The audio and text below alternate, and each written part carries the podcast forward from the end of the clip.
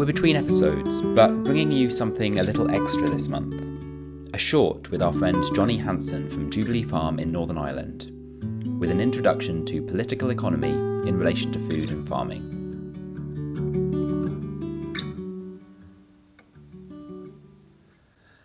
In the sustainable food movement, we often spend a lot of time thinking about what food systems are based on. Are they based on soil or oil?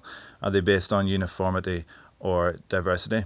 But the other axis, axis on which food sustainability turns, is how food systems are controlled. Who wins? Who loses? Who benefits? Who has a seat at the table when decisions are made?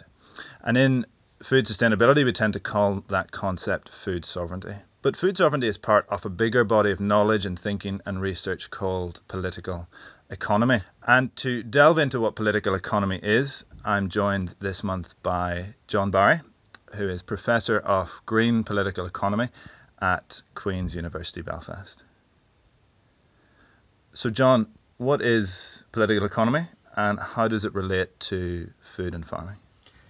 Political economy, very simply, is the issues of power, of control over assets and resources. Um, and in particular, it's bringing home to us that the economy is created politically, whether it's a market based economy or a centrally planned one, that we cannot separate out economics from the political system um, and therefore issues of how the government and its regulations can favour or impinge corporations and so on are uh, absolutely central to the understanding of the conjoining of politics and economics. And that's what political economy is. And in relation to food and farming, particularly? Well, obviously, in relation to food and farming and, and our food system, uh, political economy would look at the structure of the global market in food, in particular commodities, the uh, the way in which the, we have an increasing uh, corporatization uh, at both ends of our food system in terms of both production, in terms of large companies controlling fertilizers, our industrialized uh, model of farming is also a marketized uh, and corporatized form of farming.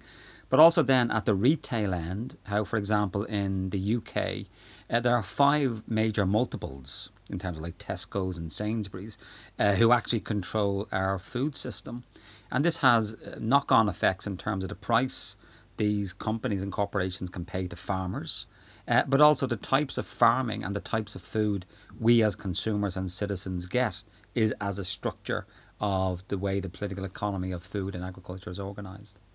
At Jubilee Farm, our share offer, which is raising uh, just over £300,000 to set up Northern Ireland's first community farm is an exercise in political economy because for the first time we're involving people not only in the ownership of a farm here in Northern Ireland, but also through our CSA scheme in the production and uh, consumption of food, sharing the risks and the rewards between people who eat food and people who produce food. So, John, based on your research uh, and interests as, as, an academic, can you give us any examples uh, of political economy and food and farming in action? Well, one I can give you, it's more of a movement which has had various impacts globally, is La Via Campesina, uh, a global movement of uh, peasant based small farmers, often in the global south, but also in the global north, that is uh, part of the food sovereignty uh, movement, uh, and they are certainly fighting against this uh, corporatization and privatization of our food system. And indeed, you can look at many examples similar to what you're doing in Jubilee of going outside simply the state and the market and seeing that the community is also a source of power uh, and obviously of interest in terms of ways in which we can reconfigure the ownership of land, the use of land in terms of growing food, distributing food, uh, and so on. And indeed, you know, to put it more romantically, perhaps, the issue of a community based initiative around food and agriculture is where the head, the hand, and the heart actually come together uh, in a nice synergy. Uh, and I think there are many such examples of community uh, supported agriculture uh, across Europe and the world. But for me, one of the most inspiring ones is La Via Campesina. Another less positive example of political economy uh, in action recently in Northern Ireland is a recent scandal over a renewable energy scheme and its abuse by various vested interests, uh, including the factory chicken industry. And the poultry company from Northern Ireland that had various awkward questions to answer about that. Uh, its then Brazilian owner at the time was also uh, facing awkward questions at the same time about bribing the Brazilian president. So, in a globalized economy, issues of political economy happen in Northern Ireland and right across the world.